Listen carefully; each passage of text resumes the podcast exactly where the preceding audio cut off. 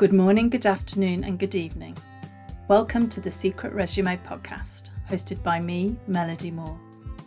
In this podcast, we explore the people, places, and experiences that have shaped my guests, those which have influenced who they are as people and where they are in their work life today. You can listen in as we have a rich exploration of often unexamined and undiscussed, but very important aspects of their lives, or as I like to call it, their secret resume. My guest today is Maddy Shine. Maddy is a visibility coach for women in business, and she has helped thousands of female entrepreneurs with her trainings, courses, and My Visible Vibes online community. She firmly believes that life is literally full of opportunity, and it's up to us to find and get booked by those who want to work with us. Specialising in the creative industries, she has been featured on many industry stages, podcasts, and events in the UK and around the world. Based in London, Maddy is easily spotted by her bright blue hair and large and colourful earrings. A fun fact about Maddy is that Sandi Toksvig once called her a clever girl, a fact she cherishes daily. Uh, Maddy Shine, really, really happy to have you here with your beautiful coloured wall behind you, which matches your hair, as I just uh, just pointed out. But Maddy, do you want to say a little bit about who you are, um, and then we can really get into your very interesting uh, story. Well, thank you so much. It's so wonderful to be here. Thank you. Um, I love having good chat. So this this will be a great this will be a great session. Um, so yes, so I'm Maddy Shine. Sadly, that was not my birth name, but it's certainly the name that I'm most well known by. Um, I am a visibility coach for women in business. That is how I frame myself these days. I teach courses, I run workshops, um, usually online, but also in real life now that we're this side of you know what. And I absolutely love showing women how to take up space on the internet with their businesses. So they're usually solo women in business and they usually make things, create them, offer them as services. So I work with all sorts of amazing, creative, talented people all over the UK um, and also sometimes in Europe and Australia and America. And uh, I have been in business now coming up to 11 years, uh, which is wild. If anyone had asked me what I'd been doing with my life, this is definitely not how I saw it saw it happening. But I am so thrilled actually that um, that, that it's all working you know, pretty well. And uh, I'm based in southeast London in a lovely park called Crystal Palace. Mm-hmm. I was just thinking how um, Maddy Shine is such a perfect name for a visibility coach. It's uh, it's nominative determinism, even though it wasn't your name. You said um, it feels like um, it's it's a perfect name for what it is that you do. You're helping women to shine. So, yeah. yeah. Great name. Yeah. Thank you. Thank you. Yes. All ties in well, doesn't it? it's, almost, it's almost like you chose the name. Oh, unlike myself being called Melody, and I'm the least melodic, least musical person you could meet, and definitely cannot sing to save my life. Well, I can, but very, very badly. Um, so yes, I don't live up to uh, up to my name at all, which is quite sad. But there we go. So, Maddy, let's go right back. Let's go back to the 90s. I feel like a Radio 2 DJ saying that. back to the 90s. Yes. um, uh, when you were at school, um, do you want to talk a little bit about you did something that was probably quite unusual and certainly quite unusual for a girl at that time? So, yeah, so I am now 40. Um, so in the 90s, that was my teen years, so very formative for me. And I went to a private convent school, uh, mainly because I did not get into the grammar school. I didn't get high enough 11 plus, and I tried not to let that affect me, but of course it did. Like these things always stick with you, right? Um, but I actually went to my mum's old school, so I knew some of the nuns there, and I knew that I would be well taken care of there. And whilst many of my friends now will kind of say, I did not have a good time at that school, I loved it. I had a great time. because what I did was I really leaned into the role of teacher's pet.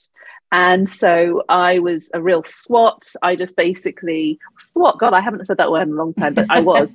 um, but I, I, you know, I just basically, I absolutely loved learning. I loved um, all these kind of different topics that you know I'd never heard of before. And basically, um, I really wasn't popular. I didn't have many friends. So what I did was I spent a lot of time with doing things that I did love. Um, and one of those was being with computers. Basically, I just learned how to use computers really early on. My dad always used to bring back computers from work. He was a GP, and uh, essentially, we I just basically used to watch him code. I used to watch him do all these kinds of like fantastical things and then different things would happen and i had no idea what any of it meant but i just thought that looks pretty cool. And so you know when he got the internet i think this was 97 it was before any of my friends had the internet. And so i thought what, what what is this thing? It's connecting with me with people all over the world? That's incredible. Um, what amazing opportunities there must be out there to to meet people who have a you know these kind of interests and all this you know all sorts of other people that I could be friends with, you know, basically like a lonely teenager, you know, the usual the usual teenage angst and then some. Um, and so I actually learned to code. Um, my dad gave me a subdomain of his business website, which would never happen now. Can you imagine? Uh, but yeah, so he gave me a page and I basically designed this website. Being 16, it was about Ace Ventura, Bagpuss, and I think the Magic Roundabout. Um, well, that's a very strange mix. you know, yes. It was all like I just thought it was cool and retro, and I used all these this massive candy font, and I just thought it was amazing. And they and I was like, oh yeah, I'm going to learn how to design my own fonts, and I learned how to code in HTML, and I just thought the whole thing was brilliant. I just I just loved it, and um, and obviously I sort of kept it a bit secret, but my dad was highly encouraging. He was like, oh, this is great if you want to do this, you know but that wasn't really like I remember doing careers tests at school and people were saying, you know, the t- tests were coming out, well, you're a real people person, you know, you should look at social work or, you know, with a personality like yours, maybe a stage manager. And I was thinking, who puts me backstage? I mean, no, you know, I, I love, I did drama GCSE. I loved it. You know, I was, I was in all the school plays and everything. Um, and so I just, I had no idea what I was going to do, but I did know that I really liked this, you know, working with computers, but that just didn't seem to be an option unless you wanted to go full nerd, you know. Mm-hmm. And I mm-hmm. definitely didn't want to do that. So why not? Went, what what was why not full nerd? Because I really liked the arts. I liked art and I liked drama and I liked English and I liked books and so I was that kind of you know theatre nerd if you liked. I, I went to the theatre a lot with my family. I, I grew up in Devon and we used to come to London an awful lot um, because my parents used to go to university here, so they had lots of friends and we had family here. And it was, yeah, London was always the place that I knew I was going to end up. So I think that's maybe why the bullying and stuff didn't matter quite so much sometimes at school because I knew that I wasn't going to be there forever. And I knew that I was going to go on to London and that I didn't know what I was going to do, but I, I was very, you know, I was sort of like, no, I, I'm, you know, this isn't you know, I'm, I'm my, my mum used to say to me, well, you know, bully for them. And I was like, well, it's all very well for you to say, mum, you know, you're not, you're not the teenager going through it. But actually, mum and dad did help going, you know, help me keep perspective in all of that because they were like, let's encourage her skills, let's encourage her to dream bigger. And I was like, oh, actually, looking back, I was like, wow, that really was quite good actually for them to do that because as you know not every not every parent is like that i guess no um, but you um, had that you could cope with the with the difficult time and the bullying because you knew yeah. you weren't going to stick around. Maybe, maybe looking back with hindsight, certainly didn't feel like that at the time. But I think with adult perspective and therapy, maybe that's what I was going through. Um, but I um no, so I actually changed schools for sixth form and had a terrible time. Had even worse a time, re- really bad. Um, but I did really cool A levels um, things that weren't available at the convent school. So I did media studies. So I got to study film. I thought that was the coolest thing. The teachers were horrible, but you know, it was the coolest topic. Uh, I studied Christian theology. Having gone to a convent school, I wasn't allowed to question anything. And I was deeply fascinated by that. Um, I just thought, you know, let's talk about abortion and euthanasia and all these things. And so I learned to question ideas, although I didn't do very well in my A level for that because you were supposed to write all the kind of people who agreed it and the people who didn't agree with it, and then conclude with who you agreed with. And then I just used to make up my own opinion to conclude, and they didn't like that, so they didn't give me a very good score. two out there. yeah, exactly. I didn't think I was particularly radical, to be honest. I was sort of like, no, I'm just trying to play it, play it slightly under the radar. But again, I was doing a lot of um, theatre. I was involved in plays at school, and I used to go away to Stratford on Avon on trips and things like that. Um, and I started doing work experience. So you were encouraged in this work experience scheme through school to apply for a week somewhere. And most people in Devon sort of went to, you know, a local business basically. I decided that I wanted to go further afield, and my dad, through his connections, because he's a he's also a rowing journalist, I went and got a week experience at, um, at the uh, boat race press office. So, let me just get this right, your dad was a GP and a rowing journalist. Oh, I mean, my dad is a massive portfolio career guy. Like he he's never going to retire. He's he travels all over the world commentating on rowing these days. Like it's amazing.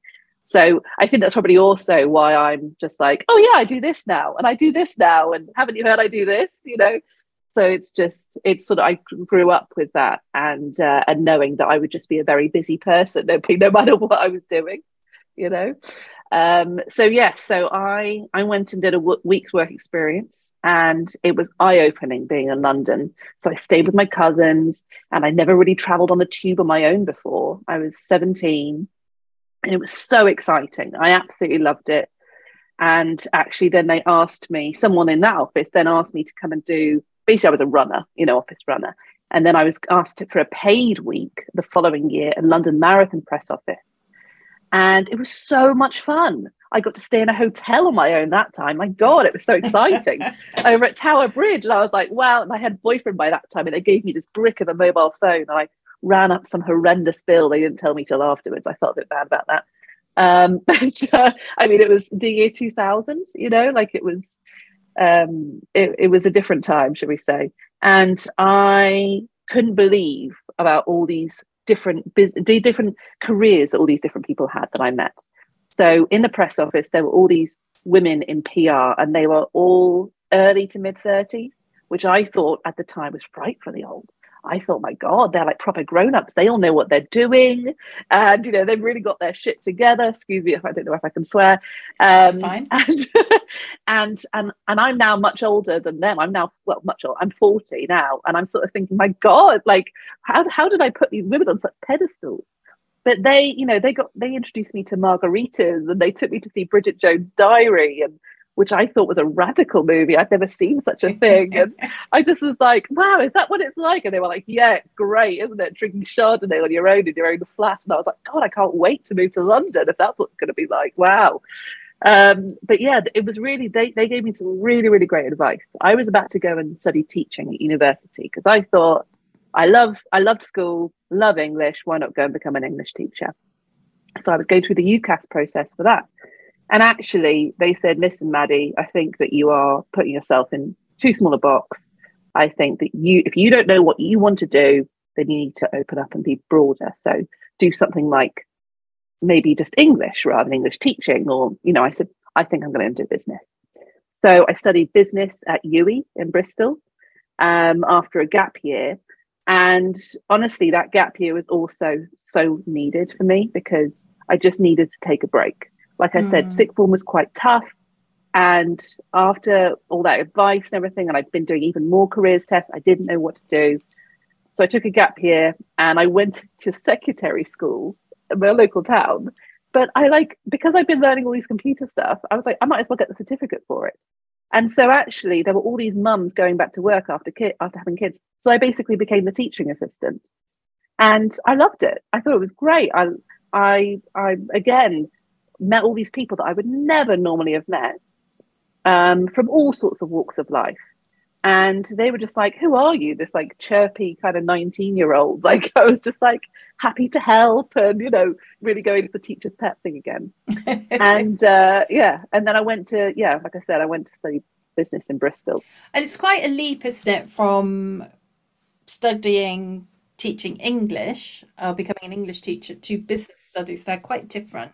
Where did that idea for business studies come from? Do you remember? No, no idea. No idea.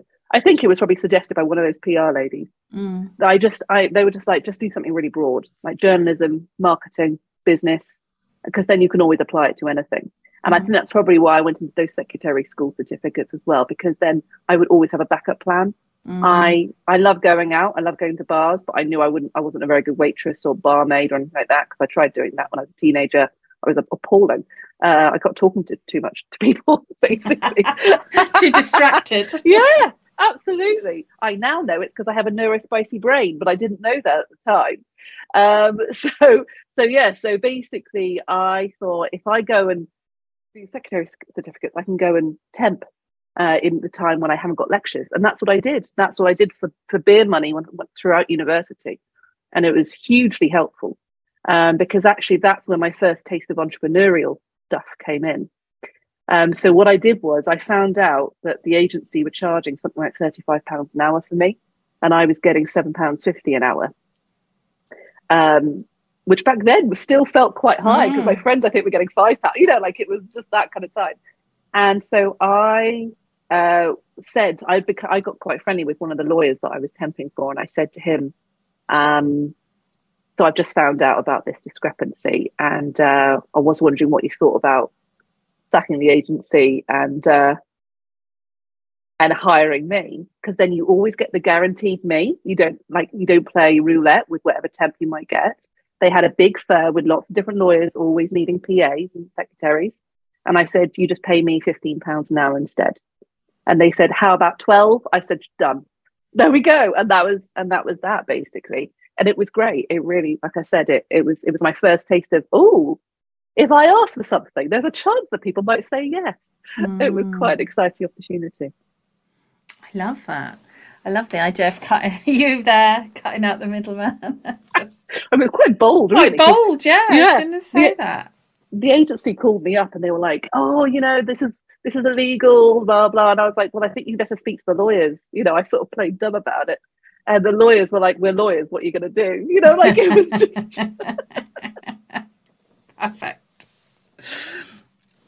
So let's take a, a bit of a leap forward from that time then um, and talk about, uh, you know, a, a sort of uh, event in your life that really feels like everything else just has happened off the back of that in terms of that uh, you were made redundant during the 2009 10 financial crisis. Yes, yes, I was. I was. So so I, I had gone and I'd done my business degree. I'd done various different jobs in London, and I was working in a job in Wandsworth, Southwest London. I was a marketing manager. So I worked for this catalogue company. You know, there's catalogues that mm. all out of newspapers, selling things that you never knew you needed, you know, all of that. Magnifying stuff. glasses. exactly, exactly. And maps for jigsaws, all that stuff. Um, so yeah, so loved it. Absolutely loved the team. We had a looking back, pretty much codependent situation going on, but it was a really small team. Everyone got on really well. We all went out drinking together all the time. It was everything I, as a 25 year old, could possibly want. You know, is this your Bridget Jones years? Yes, exactly. Oh my goodness. Yes, I hadn't even typed that in a while. I was just like, yeah, this is great, loving life. Um, I lived with my best friend. Um, and she works and still does work in film and TV. And we were just, yeah, we were just living our best life. We, I was organising fancy dress parties, all sorts of things. And then I got made redundant. And we'd sort of known that things were not looking great. Our um, founder, if you like, had suddenly dropped dead uh, one August bank holiday when he was out running.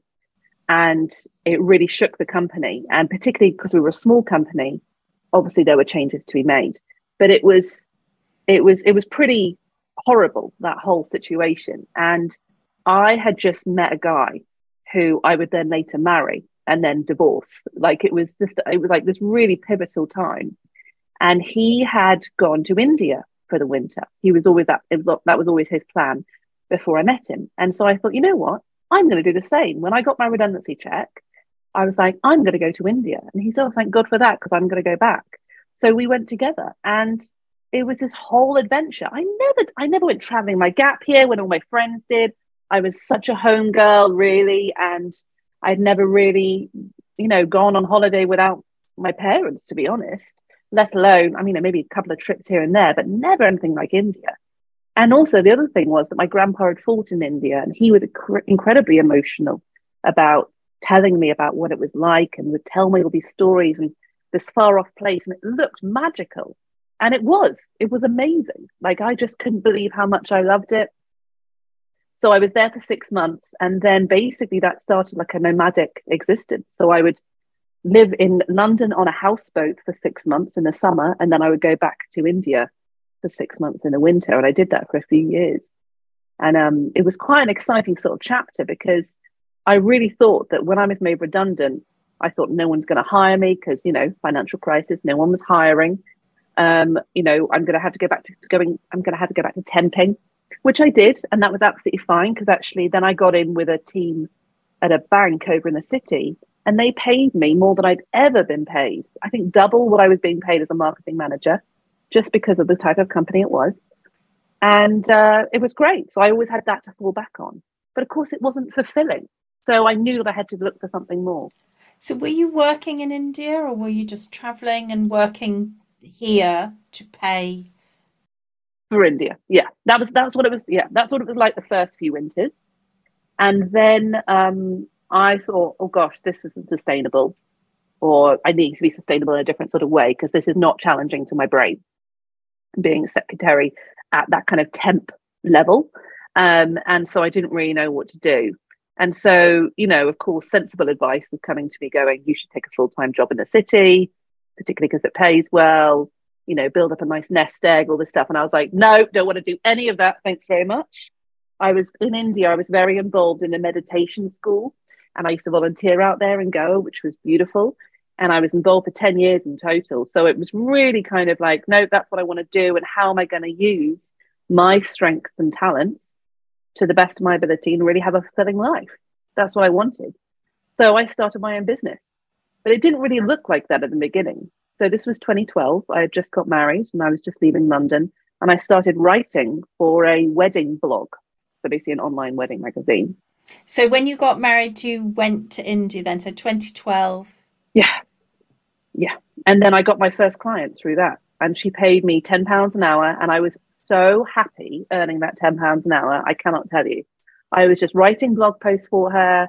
I was running her social media. I just thought was brilliant. And um, so I did 10 hours a month for her. I was like, yeah, this is brilliant. And then actually, sort of working up to that, I, I tried various different side hustles. It wasn't like I just landed on that one and that one worked. Mm. I had run a proofreading business for a while, helping, I'd run helping people with their CVs for a while. I'd run a transcription business for a while. I was, I, I was going great guns, but actually it was, it wasn't like, it wasn't using my creative brain mm-hmm. you know all the art stuff that I loved from school. So uh, so yeah, so it was it was great to finally land on this thing because then she then started telling me people about me. It was great. So I then started supporting people with their SEO, with getting found on Google, um, with their websites, with all the. It was tying in the tech stuff that I've been doing all these years. It was tying in all the creative stuff that I'd always longed to be doing and writing. It was tying in teaching people, which I'd always wanted to do. Um, that's why I was going to go and become an English teacher. So it was it really started to tie things together, uh, which was amazing. That's really interesting, isn't it? So there was the the teaching which you were going to do and then didn't, the English which you loved, the tech stuff that you started learning when you were 16 and I guess then went and did those secretarial qualifications as well, probably related to that. Just out of interest, that that tech stuff and the coding, which started uh, when you were young, did you carry on with some of that more techie side of things throughout those yes, years? Absolutely. So I went to I went to an Open University certificate in web app development, uh, web development, and I'd also tried and tried various different app ideas um, I met various people along the way who had encouraged me and helped me. I'd run um, kind of secret blogs to start writing more. I'd even tried to start writing books and things like that. So I'd always try to tie in those different interests, kind of like an underlying thing, because I thought that would be a really cool way to get, yeah, way, way to keep my interest going, even as a side hustle in addition to my day job. Mm-hmm. Sounds like you were doing side hustles before the phrase side hustle was invented. Definitely, definitely, yes. In fact, when when that phrase suddenly became a thing, I was like, aren't, "You're just talking about life, aren't you?" But again, now knowing that I'm neurospicy, like, no, that's just a, that's just how my brain works, and how it has to be kind of occupied with all my different interests. Yeah. And so is that you've said a, a, couple of times about your neurospicy brain? Is that yeah. that you, you know, is it that you need constant stimulation? Is that where you think all of these ideas and these different uh, yeah. side hustles comes from? Yeah, absolutely. Because so in the, in the past couple of years, I've been doing so much reading about ADHD and neurodivergent people, and I'm just no, I, I I've never felt more like seen, as the kids say. You know, just like it's just wow, this is literally how my brain is, and I thought everyone's brain was like that. And I've met so many people who do who have been diagnosed now with ADHD, um, who they're just like, yeah, I also thought that everybody just thought like this, and it turns out no, our brains are just different, and that's great. And and it feels it feels really good to sort of just be. I feel more grounded and much more stable, knowing that that is how my brain works. Because if I am in constant need of stimulation, I also need that. That I also know that's a sign I need rest. If mm. that makes mm. sense. Um, and so, because otherwise, I know I'm going to spin out and head to burnout, you mm-hmm. know, which has happened in the past to me for sure, because of all my different interests and and desire for stimulation, basically. Mm. Mm. So you eventually settled on, or or did you settle on, um, you know, that business idea, or was it just that that one one particularly took off? What what made you really focus on the SEO area? Well, it's basically because there was no one in my field who was doing it the way I wanted it to be done. So, um, to all these small businesses, they were just like, there's all this boring advice out there. And I was like, well, I understand it and I can just translate it into actual motivational, inspirational marketing advice. And they were like, yes, we will pay you for that. That's essentially how it happened. And then I became known as this SEO expert in my industry. So I was you know, the go-to person in the wedding industry in the UK uh, for a good while. Um, and I was kind of running audits and website projects and copywriting. And I was trying to run this kind of full stack agency, but it just wasn't profitable. I, I built up too quickly and I had all these contractors and it was just, it was exhausting and I hit burnout essentially. So I then made the switch to teaching courses. So rather than constantly trying to do it for people, I was, um, yeah, I, I made the switch to to courses. And of course, then I could reach more people as well. Because my mission really was to help as many people who wanted my help as possible. And that is still my mission, really. Um, it's just that I've just been, you know, molding and evolving over the years to to find the best way to do that that suits me as well, uh, as well as well as them. Yeah. Yeah, it's one thing that I uh, also being self-employed, you kind of read a lot around how you are restricted by your personal capacity um, and you know the danger for burnout is very real. I think. Oh yes, yes, a hundred percent, percent. I have. I've been on. There's a burnout podcast that I was on. I think maybe in lockdown, talking about this because I think that it's so. It's something that people don't talk about enough because our we have been taught to to produce, produce, produce. You must be busy. Busy is glamorous. Busy is fun. If you're not busy, then there must be something wrong with your life. In fact, I was even at an event last week and another speaker said to me, because he had no idea who I was, and that's fine. You know, it's not like I'm that famous. I'm not Katy Perry. I know that. But it was funny because he said, Oh, you busy? And I said, Yeah. And he went, Well, that's good. It's a sign you're doing something right. And I was like, I can't even begin to tell you what I, I, I didn't know him, so I didn't say it. But I, I wanted to say, I can't begin to tell you how many wrong things there are in what you just said. Mm. Yes. It's just a, it's just a rubbish small talk thing to say, first of all, but also it's just no, you know what? like that's that's not why I started my business. I don't think anyone starts their business to be busier. no, and I think for me that's really interesting. Having uh, I worked in a very corporate career for twenty years or so, yeah. working for big organisations, and and always looked at people who were self-employed and in some ways I thought, well, you know, I may be working really, really, really hard, but I know I'm guaranteed a salary and I'm being well paid. And there was always a fear for me that you become self employed and actually you're working just as hard, but for half the money, if that sometimes. And whilst the the ability to have the flexibility and make your own decisions. You know, I'm loving all of that, but it, it is an interesting. There's almost like a um, a snobbery from people who are self-employed about the employed, and vice versa, really, and both look at each other a bit askance. But um, yes. there's there's potential yes. for burnout in both. Yes, but, definitely. But um, yeah, when the buck stops, really genuinely stops with you, I think you have to be much more mindful and conscious about your decisions. A hundred percent. You know, I was saying this to people last week because there's now all sorts of insurances that you can get to help you cover sick pay, for example, that you don't otherwise get as a self-employed person. Um, and I think that, you know, particularly when I first started out, that didn't exist. Like people were just like, if you get sick and you're self-employed, you need to go back to work. And I'm like, yeah, but I'm sick, so you can't. Particularly, like I'm talking like long-term sick, you know. Um, and uh, I just think that there's so much more now available to support self employed people. Uh, there's so many more schemes, free schemes offered by the government, even, and uh, just all sorts of different things that just weren't around. And I just think that that's also one of the good things about now I'm in now I'm kind of describing myself as a coach. That's one, of, you know, there's many bad things said about the coaching industry, but one of the many, many good things is that there are so many more ways to be supported as well mm-hmm. um, that there just weren't before. And that goes for whether you're self-employed, employed, whatever your circumstances. Because if you've got a problem, there's a coach out there who will be able to help you. Basically. Yeah, absolutely. Someone knows about it. exactly. Sure. yeah.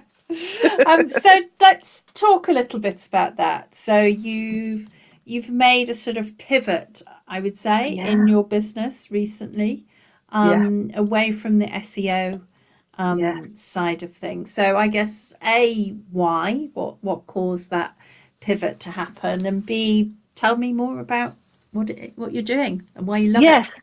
Yes, yes, it's sort of it's funny really because it is a sort of a, an evolution, if you like, of my mm. business, and I wanted to make a bigger deal about it because, frankly, if I had to talk about keywords for the rest of my life, something that people always ask me about with SEO and getting found on Google, I, the, the very idea kind of depressed me. So I really didn't want to do that.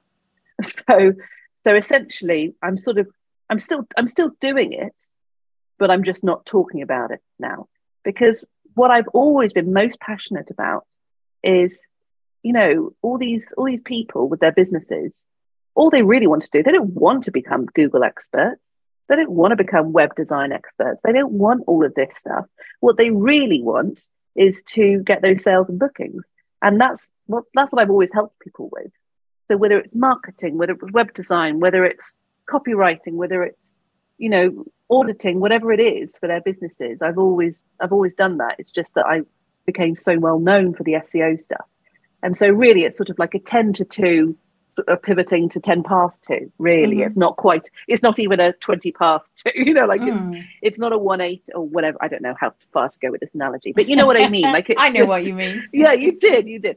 Um, and so i think that when i'm reframing what i do essentially. Mm. so that's why i call myself a visibility coach because what's the point in doing all this stuff if it's not going to make you visible and actually, it's helped the people I work with already because they're like, yes, of course, that's why, you know, it helps keep them their eye on the long term goal or maybe the short term goal, depending on what they're doing for it. It's just like, oh, the reason I'm plugging away at Instagram today is because I want to be more visible. If I'm not more visible, who cares how many followers I have? If I'm, you know, if I'm if I'm not getting to page one of Google, um, and, uh, you know, like it's not the end of the world. There are many other ways to get to page one of Google, if that makes sense. Um, so, yeah, so it was, it, it's just really helping the people I work with. Um, but it's also helping my own brain because I do so many different, I offer so many different ways to help people. Mm. Um, and that's really why I wanted to to announce this great pivot, if you like. Um, yeah, kind of at the start of this year. Yeah. and how's it going so far? Really well. Yeah, love it. So I have launched a brand new course, Teach What You Know, which is basically where I teach people how to turn what they know into a course or a consultancy package, which is, of course, like the natural step for a lot of people now. Um, and I think that's brilliant. It's just, I think there's a lot of bad quality information. Um, and I just think that I really want to work with people who really know their stuff and then can turn that into quality offers. Um, and I also think that, um, you know, that there's also, like I said, there's also different ways to sell what you do. So I lead a lot more with teaching with like personality, for example, which is exactly how I became known, not by selling my soul, but by sharing what I'm up to, how I do it, in the way that I do it, rather than like relying solely on logic. I tap much more into emotion. And so we talk a lot more about that in my membership community with my one to one clients. So we'll still talk about keywords and heading ones and web design elements and all that kind of stuff, but we'll also talk much more about what's going on for them. What is their capacity? What's actually stopping them from showing up? Because let's face it, we have not been taught how to show up. We've not been taught how to sell ourselves, sell what we do. We've not been taught how to um, take up space. And so then lots of people have then come in and tried to teach that, but in a way that feels brash and uh, um, you know just crude and just weird and if you don't believe me then you're a piece of crap and all that, you know like it's just these and i'm like i don't want to listen to people like that you know we all know who we're talking about these bro marketers and all these horrendous people that we see with those instagram ads where they're kind of yelling at people and all this kind of stuff like it's weird it feels to me both quite male a lot of the time. Yes. But also quite yeah. American and, and British people and the way that we present ourselves is different. Yeah. Um, and what works in America, I worked for an American firm for a long time. Right.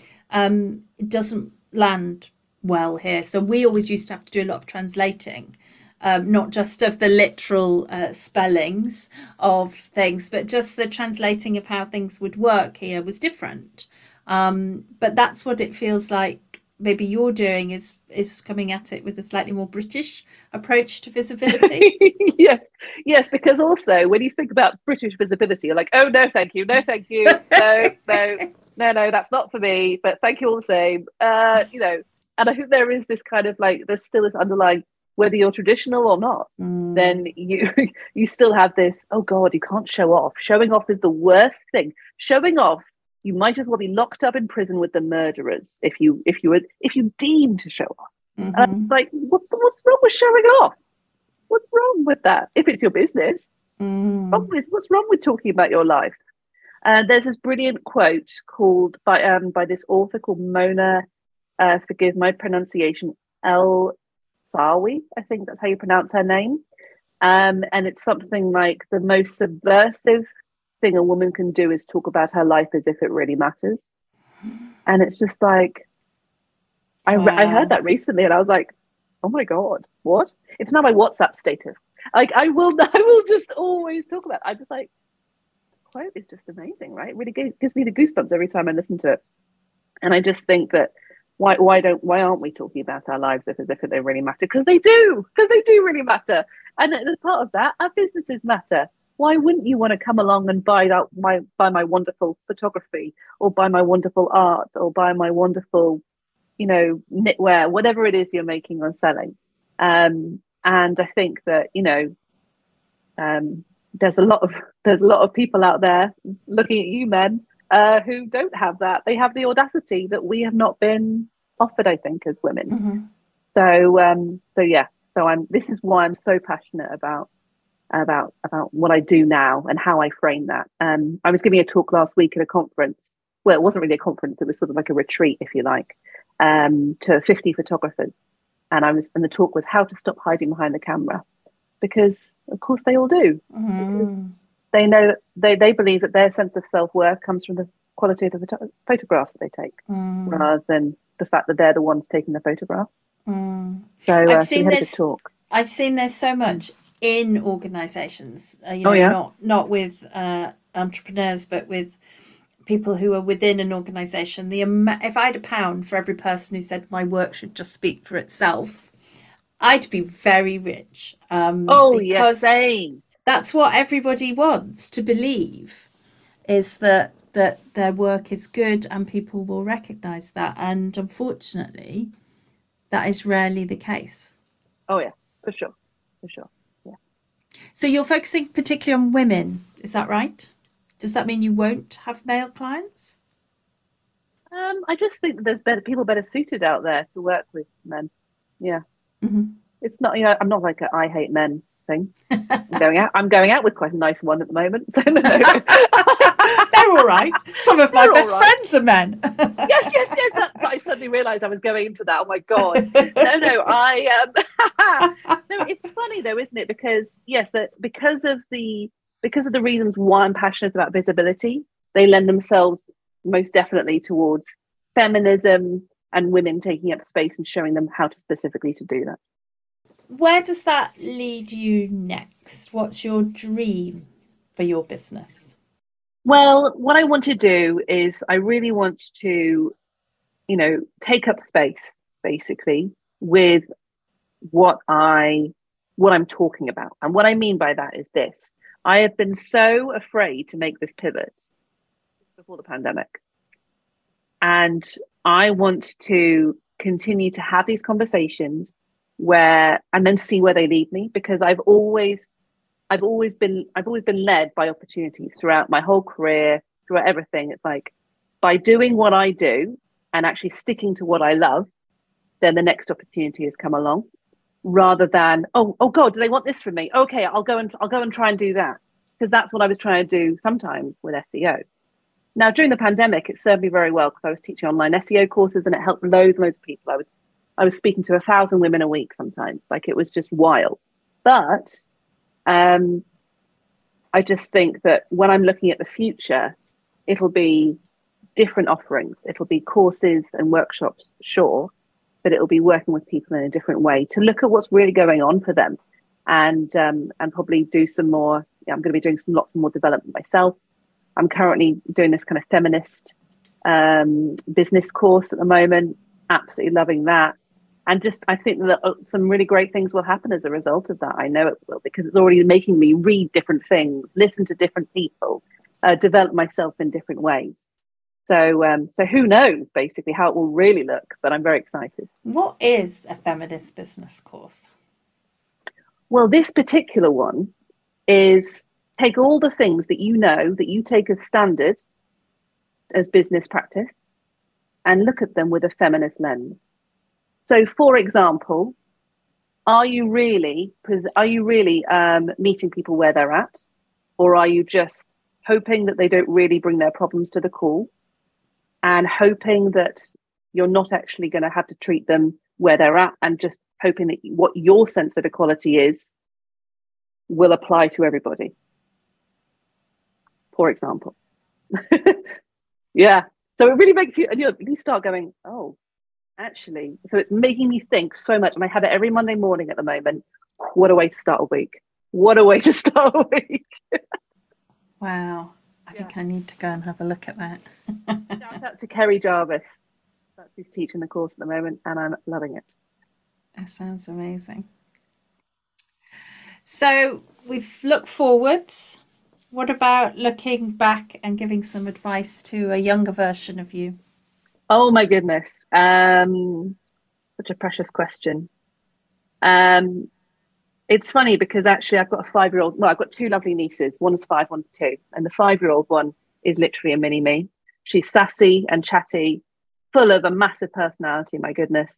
And she's just so sociable. And so it's almost like I'm giving this advice to her in a way, as well as kind of a younger Maddy. It's just like, keep going. So many people will tell you so many people so many people will try and tell you that you're not worth it you'll be made to feel like you're not worth it but there'll be so many people in your life who will believe in you. And you need to lean on them. You need to find your own support network and you need to enjoy that their support and not shy away from it. That's what I would that's what I would say. Yeah. Beautiful. Beautiful. You'll have to play it to this to her in a few years when she's old enough to understand it. Oh yes. oh. And strapline, tagline for your uh, for this episode for your story. Gosh, yes. I suppose because, like I was saying, you know, by always staying open to new opportunities, by sticking to what I love, but also being being open and finding those opportunities. I think it's. I used to describe SEO as seeking exciting opportunities, but actually, that's probably the strapline for my my whole career. Actually. It's you. Yeah, yeah. it is. Yeah. Fantastic. So thank you so much. I I always um, write down notes uh, whilst I'm recording these, and I always walk away with loads of things to go and look up and people to go and check out and things. So no, I'm definitely inspired by the idea of feminist business course that's for sure. Yeah um, that sounds very interesting. Um, but yeah love what you're doing. I actually came across you because of your seo work of course. Um, but thought she sounds like and she seems like a really interesting woman um, who's making an interesting change in her life which is why i was really keen to speak to you. So thank you so much for your time. Oh, thank um, you. and yeah thank you very much. Thanks so much. Thank you